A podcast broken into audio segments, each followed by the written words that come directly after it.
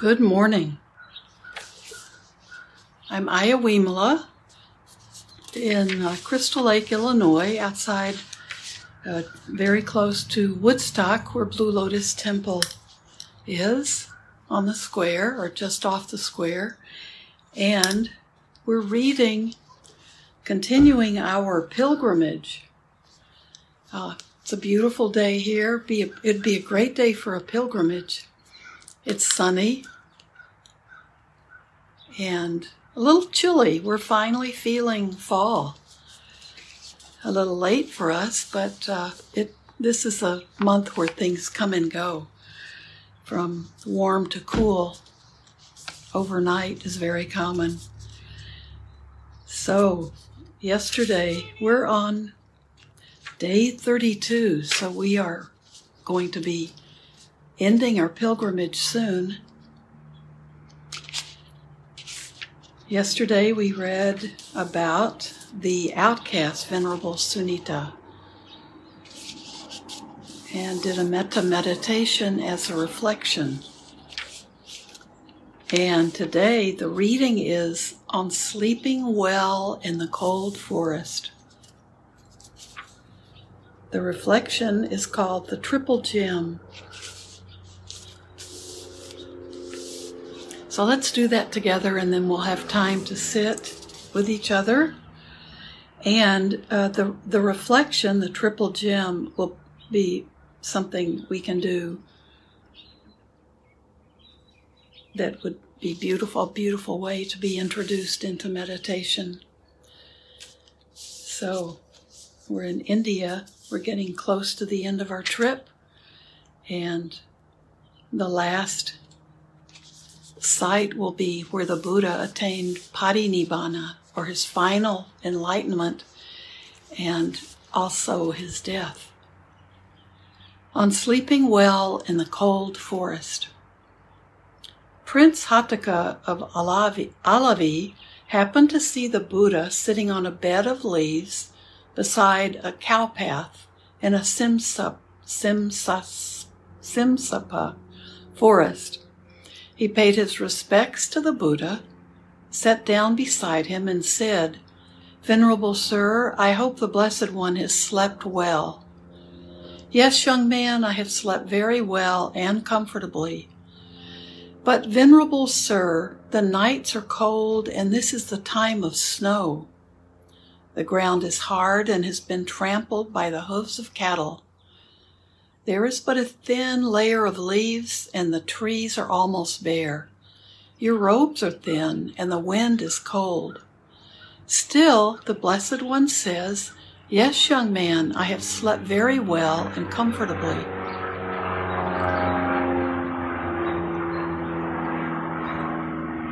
Um, lots, some noise outside with a low flying plane. Uh, that's not in the story, sorry. So, still, the and the the the uh, king, the prince, is confused. He says, even though the, your robes are thin and the wind is cold, still you say, Yes, young man, I have slept very well and comfortably. In that case, young man, let me ask you a question. Suppose a man has a house with a gabled roof, plastered inside and out, draft free, with close fitting doors and windows. In his room, he has a luxurious bed spread with comforters and woolen blankets, beautifully embroidered. Overhead is a lovely canopy, and on the floor is a magnificent carpet. The room is well lit, and his wife is lovingly attending to him. Would that man sleep well? Yes, venerable sir, he would sleep well. Is it possible, however, that that man would suffer from a bodily fever or a mental fever, his mind burning with passion, so that he would sleep badly? Yes, venerable sir. As for those passion born fevers which cause that man to sleep miserably, that passion has been abandoned by the Tathagata. Its root has been destroyed, and it will never again arise. Therefore he sleeps well. Is it possible also that that man would suffer from a mental fever, his mind burning with aversion, so that he would sleep badly? Yes, Venerable Sir. As for those aversion born fevers which caused that man to sleep miserably, that aversion has been abandoned by the Tathagata. Its root has been destroyed, and it will never again arise. Therefore, he sleeps well. Is it possible also that that man would suffer from a mental fever, his mind burning with delusion, so that he would sleep badly? Yes, Venerable Sir. As for those delusion born fevers which cause that man to sleep badly, that delusion has been abandoned by the Tathagata. Its root has been destroyed, and it will never again arise. Therefore, he sleeps well. And that's from the Anguttara Nikaya 334. That's a beautiful story. It's, it speaks really uh, quite quite clearly about those three poisons greed, aversion, and delusion or ignorance, and how, first of all, how they can be completely uprooted for one who's really uh, focused on that in their path. And, and the Buddha, of course, is, we, we know at this point, uh, he's an awakened one He's an enlightened being. So he has, he's very clear that we can completely pull out by the roots these poisons. And if you have a hard time sleeping, it's a good story to think about. So we can live free of that mental anguish when we have gotten rid of, pulled out by the roots, that greed, passion, that desire for things and sensual pleasures and sensual um, beauty. And when we've gotten rid of aversion, its root has been destroyed and it will never again arise. And also delusion, just that mental uh, mental agitation, of not being able to see things clearly, to having to having our own uh, stories, our own perceptions, and not not being able to see through that veil of ourselves, to see things as they are in nature and in truth. It's a beautiful story before we do the reading, some people are, um, yeah, Steve says, but it's cold. I assume you're talking about the Buddha. Yeah, the, the, the there is still the cold, but he's, uh, he's eliminated the desire and the need for it to be otherwise. He's living, he's, he's, uh, he's on a on a trip or he's not in one of the places where he could stay uh, where someone has provided a, a warmer situation for him. And he's accepting the fact and the, the reality that it's cold and where he's choosing to stay is cold. But but his mind is free. His mind is free of the things that often torment us more than the cold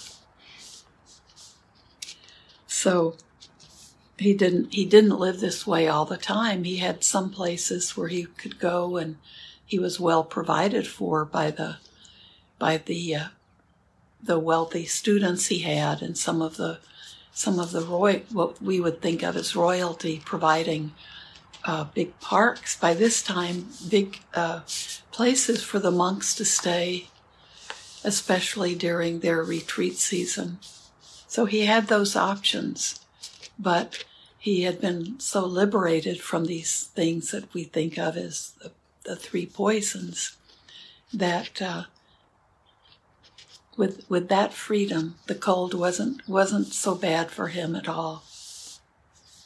And the other comment uh, when we heard a plane go over, some asked if I was near an airport. We're in a flight path for some. Uh, it was probably it was a private plane or a small plane, so it was flying low and making a lot of noise for a few seconds. So, um,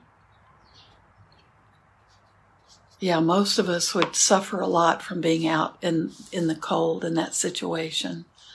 But I think uh, his his story. Let's see. Oh, I like Stephanie's comment. Complaining breeds discontent is an expression that she's familiar with living in in this part of the world in uh, Wisconsin and Illinois. So the more we complain, the more discontented we come, we become. And, and I, I know exactly what she's talking about here.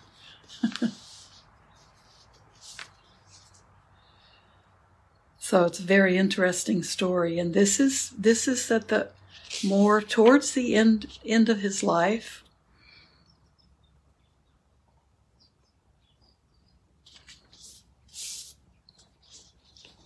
But I think it's a powerful story for us, even if we we certainly don't have to go outside and sleep in the and sleep in the winter to uh, to understand the story. So he, he, also, and Susan mentions, but he wasn't harming the body by star by starving.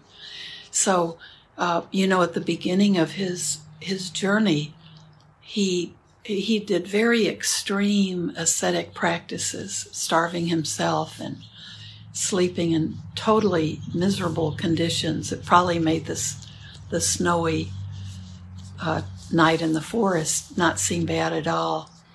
Um, and he realized that the extremes, the extreme positions weren't helpful because those were those extreme positions become kind of a punishment to the body and to the spirit. And that keeps us from being able to, to really meditate on anything other than the pain or the, the uh, deprivation that we're causing ourselves. And uh, the, the middle path is best. So I don't think the Buddha would tell anyone go and live in a snowy forest without any protection. That's, that's not the point of the story. But uh, when you when you do live in a, a, really cold climate like the winters are here, it you do you do realize that it's it's kind of a common thing for people to uh, to realize if we complain about it, it just makes it worse, and we become discontent, which is suffering. So, yeah, Stephanie, I agree with you. One must balance keeping safe with having a good mental attitude. So, um, I think this is a powerful story and a powerful, uh, we don't have to take it even so literally. But uh, I'm sure the Buddha wasn't freezing to death. You know, I'm sure he wasn't putting himself in that kind of danger. So, good story though, thinking about how all the money and all the protection, all the um, all the the sensual things, and I don't mean sensual in a sexual way, but just in a like pleasure and uh, comfort, and uh, avoid trying to avoid any kind of uh, touch with reality in a way or having only the best and only the most the the, the greatest and only the most beautiful.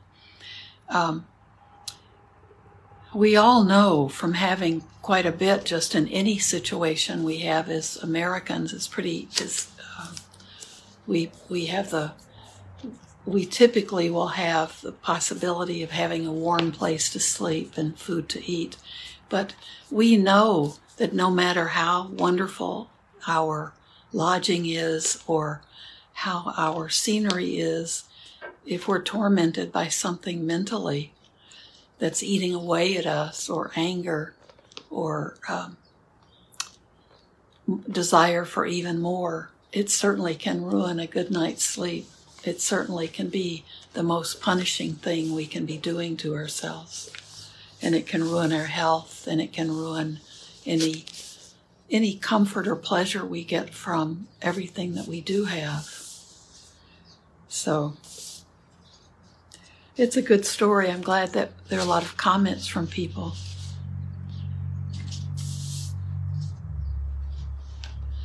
So let's read the reflection now, the triple gem.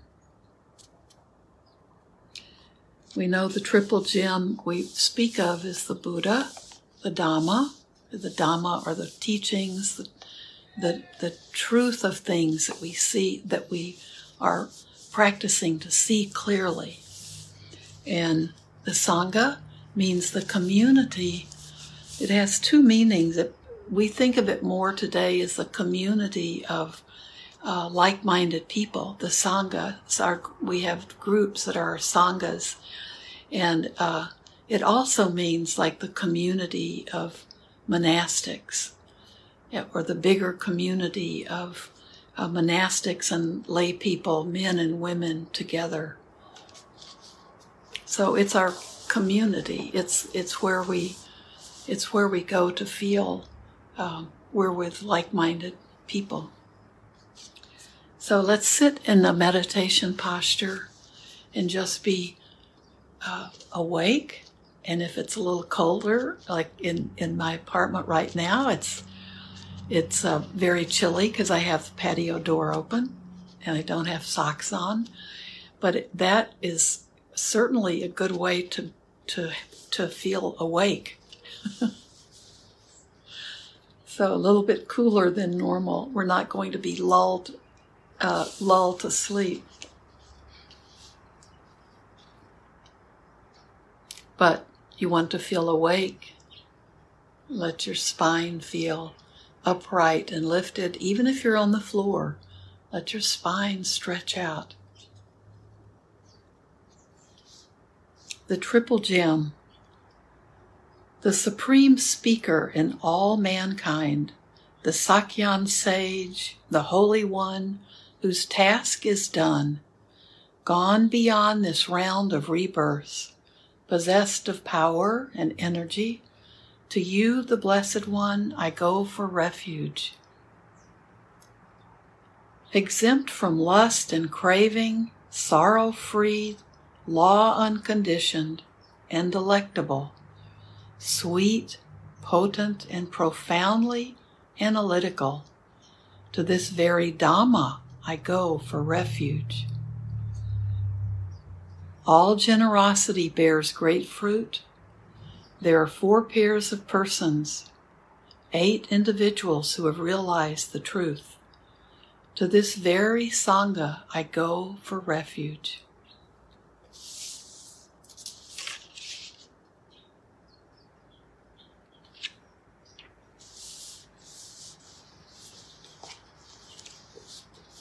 And uh, this is the triple gem, and he it might be from the reading is from the Anguttara Nikaya 334, and there isn't a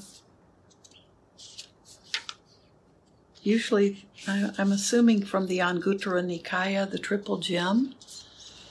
But remember, the book we're reading from is called A Pilgrim's Companion, and it's compiled by Ken and Visakha Kawasaki and they are Americans who now live in live in uh, Sri Lanka, and these are the these are their stories uh, that they've compiled from many trips to India to visit the sacred sites of the Buddha's life.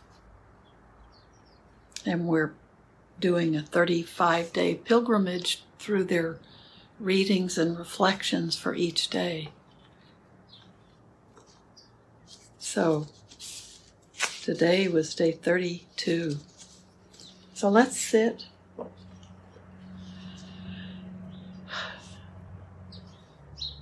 We don't have a lot of time, so when I finish, if you have more time, even a few more minutes, just continue sitting.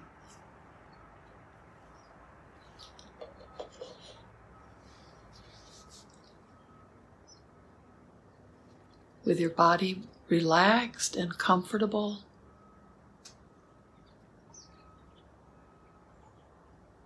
Just be aware of the breath.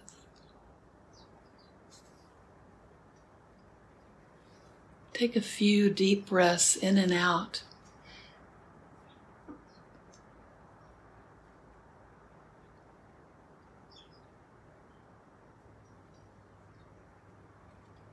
Just to help us come to this present moment.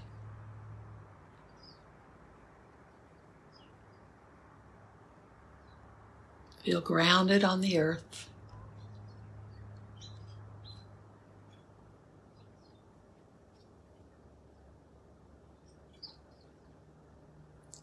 It's good if the body can be comfortable enough that it isn't distracting us from meditation. But if there is any kind of chronic pain or issues that are always with you, you can allow that your meditation to sometimes look at those. If something arises and you want to investigate it and it's connected with pain or discomfort, you can do that. But it doesn't always need to be the focus of the practice.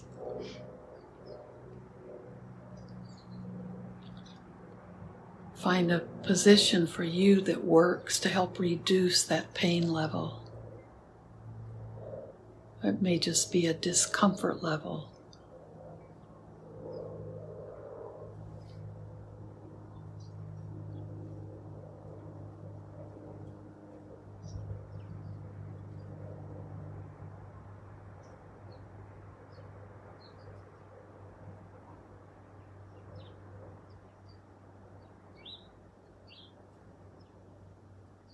Be aware of the body breathing.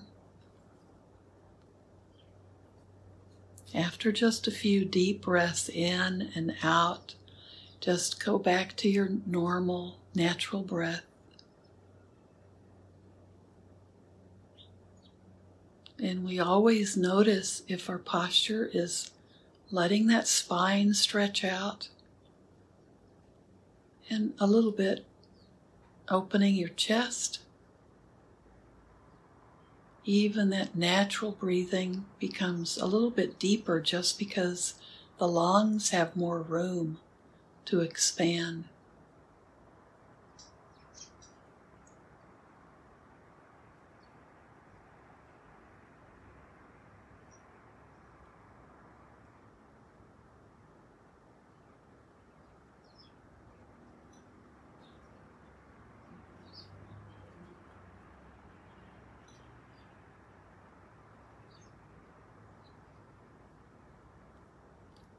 Don't worry about sitting with crossed legs on the floor. If that's a comfortable position for you, certainly go ahead and do it. Sit in a chair. That's perfectly okay.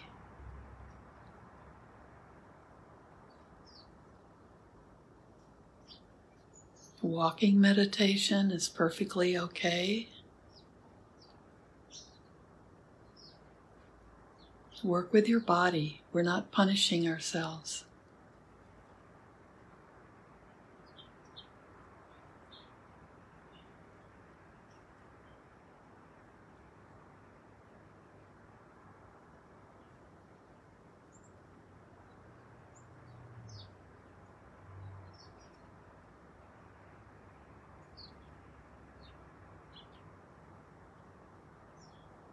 Let your hands rest comfortably in your lap, either palms up or palms down. Uh, I think it's important to have your palms more open, whichever position you have them in, just to help you relax the rest of your body.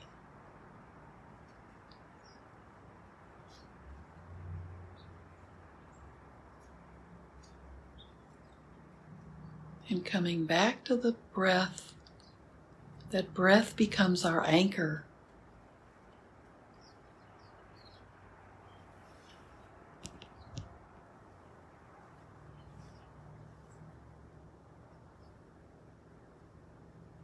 So if the mind wanders, which it wants to do, either we get distracted by our own stories, or we get distracted by a sound or something else pulling our attention away. That will always happen, but we can come back to the breath. We know that we can come back to the breath.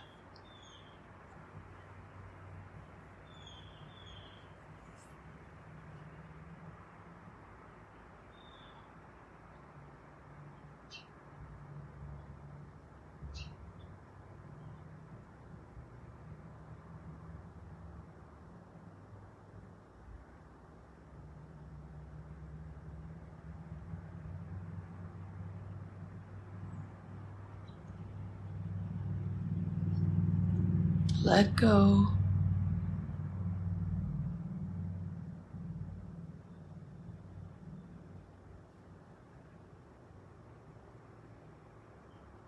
Your senses are open, other than your eyes.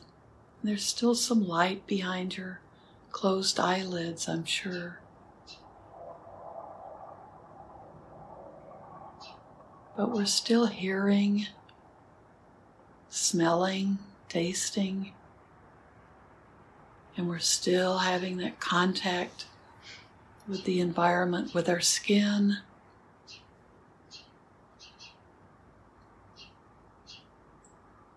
We're still having thoughts, our mind is still thinking.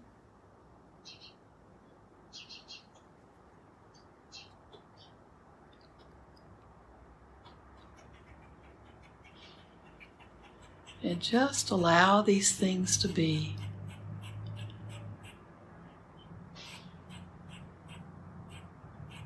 Thoughts will arise. We don't want to repress those thoughts. But you can allow them to arise and then pass away on their own.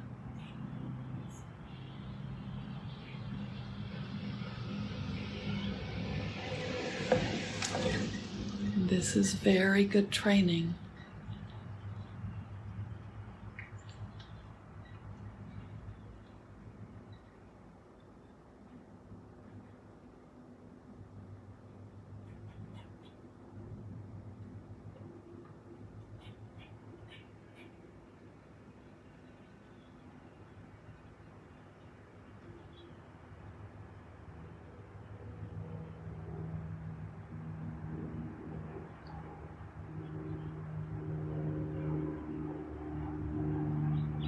See a thought arise. See that it stays there for a while. But if we don't feed that thought with our attention, that thought will eventually pass away.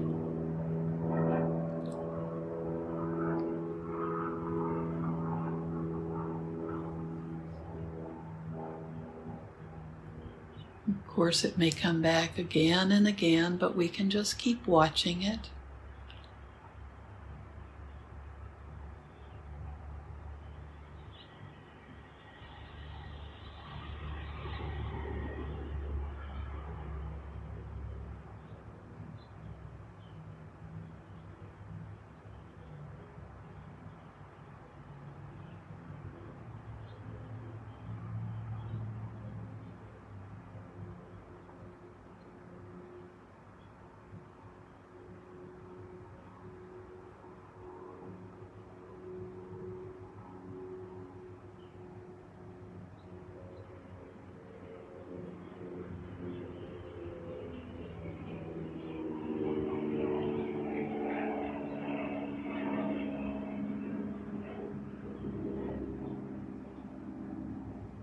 So let go of tension, let go of problems. For, for now, we're working with understanding the mind, understanding our senses. These are the things that create our world. They're all within us.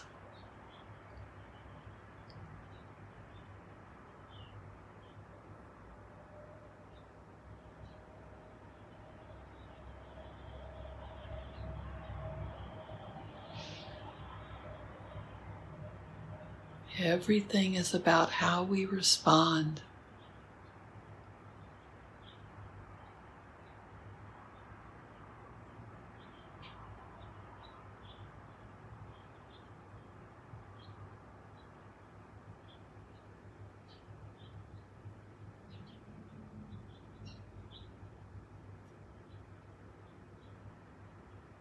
If all we do all day long is react, react to the stimuli, that's how we spend our lives, just reacting to outside stimuli, outside forces.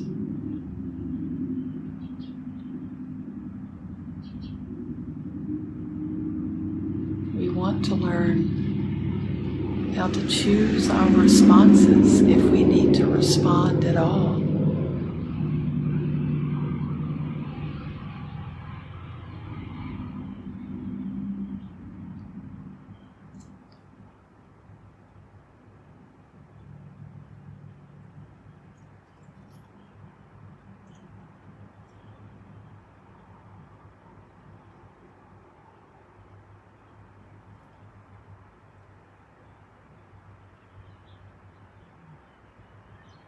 Come back to the breath if you're drifting away.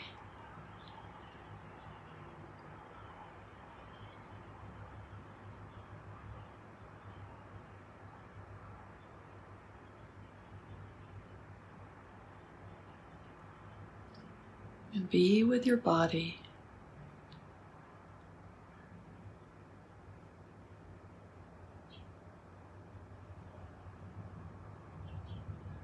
Let your awareness focus on this body.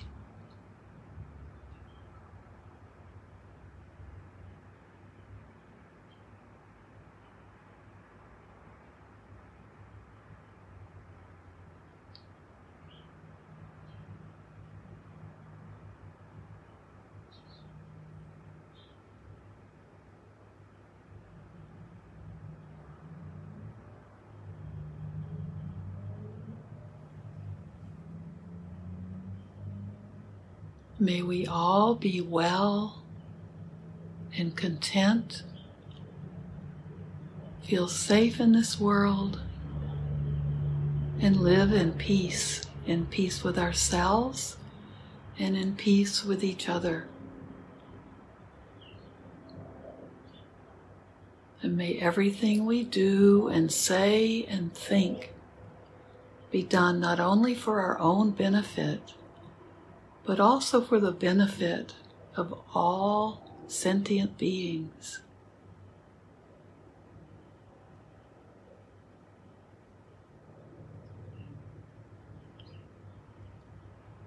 We can make the world more peaceful just by doing that.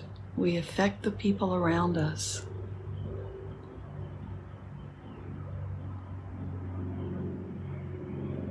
So maybe peace be with you. Have a beautiful weekend. I'll be here Sunday. Thank you.